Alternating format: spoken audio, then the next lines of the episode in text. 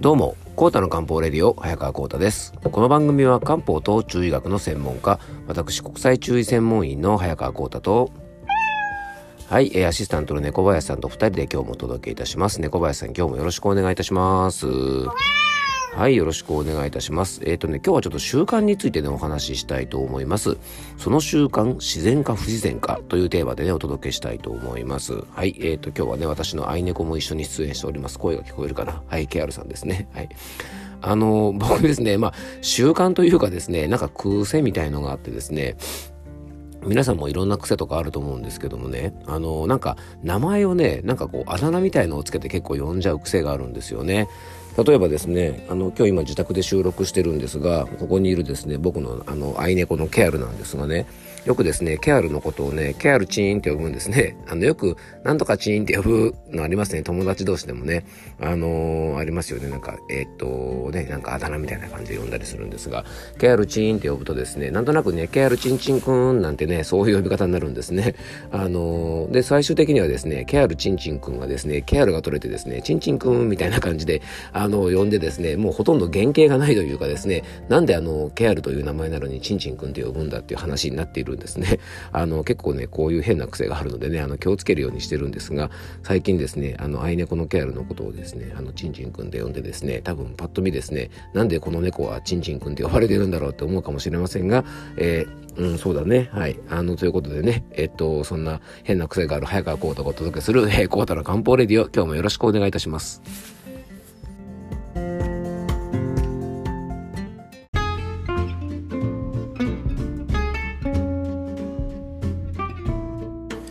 はい、えー、それではね今日の本題の方に入っていきたいと思うんですがあの冒頭ですね僕があの自分のね猫の名前をですねあのチンをつけて呼んでですねなんとなく最終的に変な感じの呼び方をしてしまうなんてお話をしたんですが猫林さんはなんか変な癖とかないんですか？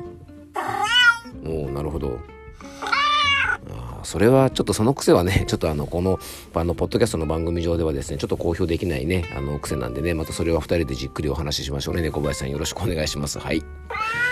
はい。えー、っと、じゃあ今日はですね、まあ習慣についてね、ちょっとお話ししたいんですが、あの、まあその習慣がね、まあ自然か不自然かちょっと考えてみようなんていうテーマなんですね。で、そもそもですね、今日このお話をしようかなと思ったのはですね、まあなんかある、えっと何読んでたのかな？本読んでたのかな？あの、読んでたらですね、まあ1日3食の食事っていうね、あの、記載があったんですね。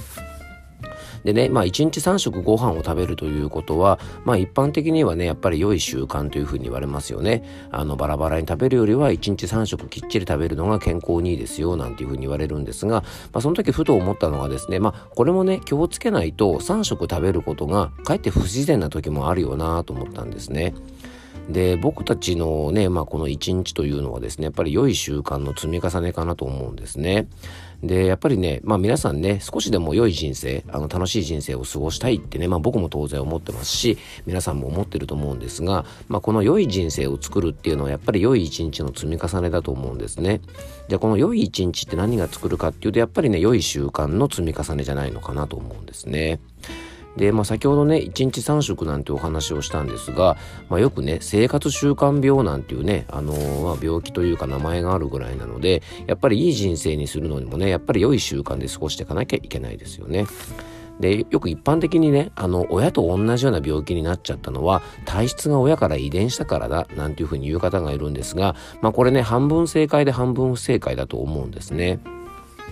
で、漢方、中医学ではですね、まあ、親からもらう先天の性という生命力と、あと食べたものとか呼吸からね、作られる、後から自分自身の体で作る後天の性というですね、まあ、この二つによって体が成り立っているというふうに考えられるんですね。で、背格好とか内臓機能とかが親と似るのと同じようにですね、実は、まあ、同じような病気になる大きな原因は、まあ、皆さんもね、ご存知の通りだと思いますが、親とね、習慣がそっくりになるからなんですね。例えばね、食後にあの菓子パンを毎日食べるっていうね、習慣を親から引き継いだらですね、その子供もですね、やっぱりね、ご飯食べた後には菓子パンを食べるもんだっていう風になりますし、やっぱりあの食事の習慣とか運動習慣とか、まあいろんなそういう環境にまつわることってね、結構親からもらう習慣って大きいと思うんですよね。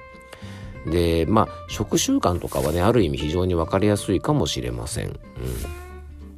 だからまあ例えばね結婚をしたりとかパートナーと一緒に暮らすなんていうことをきっかけにねあの習慣を変えることも結構できるので、まあ、そういう時って結構チャンスかもしれませんよね。でね注意したいのが冒頭ちょっとお話しした、まあ、1日3食の食事というようにですね一見するとあの良い習慣って思われるようなものもですね時と場合によっては気をつけなきゃいけないことがあるんですよね。でね、3食食べなきゃいけないんだっていう風に、このね、習慣に、あの、固執してしまうとですね、あの、なんだろう、えっとね、気をつけとかないとね、お腹が空いたらご飯を食べるっていうですね、非常にシンプルかつ究極的なね、あの大事な考えがぶっ飛んでしまうんですよね。あの、1日3食食べることに固執してしまうとですね、時間だから食べなきゃいけないというですね、非常に不自然な形になってしまうんです。これはね、あの、まあ、良い習慣の代表格とも言える運動にも言えることでね、例えばね、まあ、よく言われる例えなんですがね、極寒のね、もう今みたいな、まあ、すごく冬、あの、寒いですね、冬の朝、早朝にですね、血圧が非常に高めのね、年配のおじいちゃんとかが寒い中ウォーキングするのってどうでしょうかね。まあ、お医者さんからですね、血圧のために運動しなさいって言われてね、あの、寒い日も暑い日も、風の日も雨の日も雪の日もね、頑張ってウォーキングした結果、体調を崩してしまったなんて言ったら目も当てられませんよね。まあこういうのはね、ちょっとね、あの極端な例えかもしれませんが、あの僕も好きなジョギング、まあこれもね、実はちょっと注意が必要なんですよね。でね、走ると気分がすっきりする。まあこれ確かなんですね。で、汗をかいたりとか足腰を動かすことで体にとってプラスの効果がある。これも確かなんですが、実はね、これも逆効果の時があるんですね。でね、僕もね、すごいジョギング好きなんで注意してるんですが、ジョギングとかはですね、もう達成感もね、非常に感じるために、まあ登山なんかもそうなのかもしれませんがね、結構その中毒性みたいなものがあるんですね。なんとなくですね、走らないと気持ち悪いみたいなね、すっきりしない。まあそういうのってね、あの、まあいい習慣を続けるための裏付けにもなるんですが、気をつけないとね、そういう欲が強くなると、例えばね、寝不足でフラフラの時でも、ね、厳しい寒さの日とかでも、本来ならゆっくりウォーキングした方が自律神経が整うような体調の時でも、ジョギングは体にいいんだっていう思いが強くなりすぎて、えー、無理してね、走ることによって逆効果になっちゃうことがあるんですよね。まあこれってね、やっぱりいい習慣が無理につながっていませんかっていうことをですね、まあ結構これ漢方相談でお客様の習慣を聞いてるとよく感じることもありますし、目につくこともあるんですよね。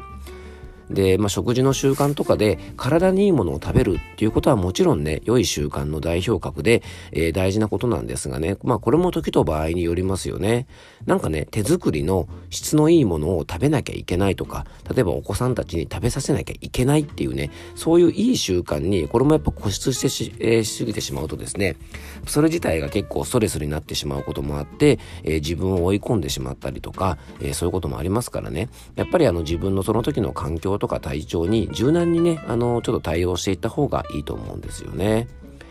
えー、精神的にね、いっぱいいっぱいの時にご飯は手作りじゃなきゃダメという考えにね、本当にあの、固執してしまうとですね、無理をして時間をかけて手の込んだ料理を作ることが、かえってですね、体にとってマイナスになったりとか、まあ、あの、環境を考えたらですね、えー、それ自体がですね、あんまり自然なこととは言えない時ってありますよね。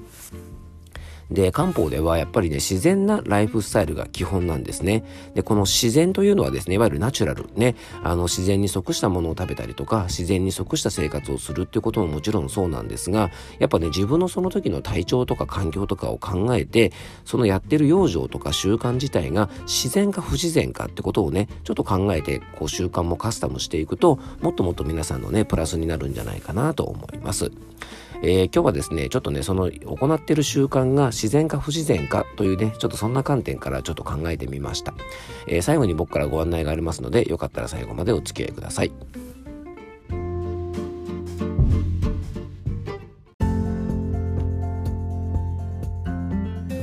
はい。ということでね、今日はその習慣が自然か不自然かという視点でね、ちょっと考えてみようなんてお話をしました。あの、皆さんもですね、自分でいいと思ってる習慣も時と場合によってはちょっと足を引っ張っちゃうこともあったりするのでね、そのあたりはま柔軟に対応していってほしいと思います。猫林さんどうでしたでしょうかね、今日はね。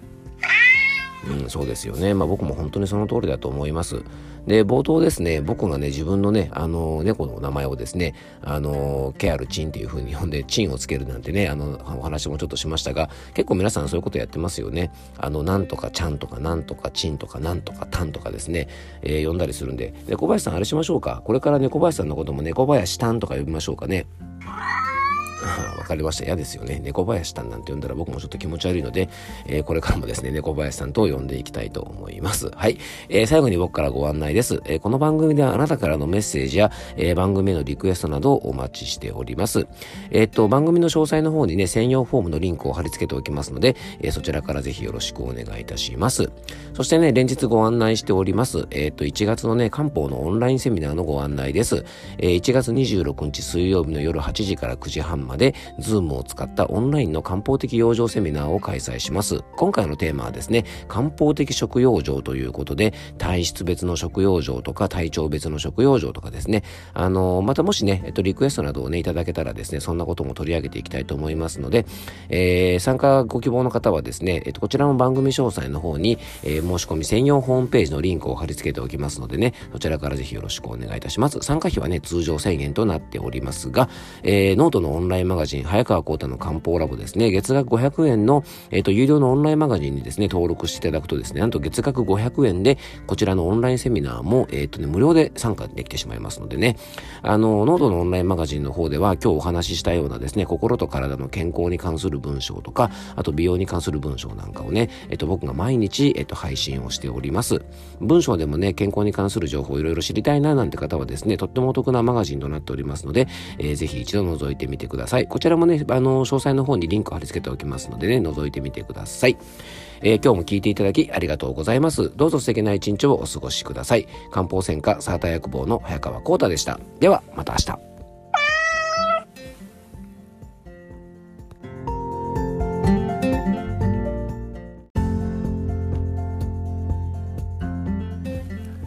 すいません。あの、告知をですね、えっ、と、二つ忘れておりました。あの、本日ですね、お昼12時半からツイッターのスペースで、えっ、とね、漢方トーク番組ということで、癒していいと思うというですね、えっ、と、ライブ配信の番組をしますので、えもしよかったらですね、ぜひツイッターの方ね、あの、聞いてみてください。そしてですね、その後1時半、え1時40分ぐらいからかな、えっ、と、山梨県にあるですね、FM ラジオ局、FM 甲府のラジオ番組に出演いたします。えっ、と、1えっ、と、1時40分からですね、2時ぐらいまでの間ですね、約20分間ぐらいですが、あの、健康についてのお話をさせてもらいますのでね、えっと、エリア外の方はですね、えっと、ラジコではなくですね、FM 甲府は、あの、FM 甲府のね、ラジオ番、ラジオ局のですね、ホームページからですね、あの、無料で、あの、全国各地、えっと、お聞きいただけますのでね、えー、興味がある方はそちらのね、FM 甲府のホームページからラジオの方もぜひ聞いていただけたらと思います。えー、それでは、えー、また明日。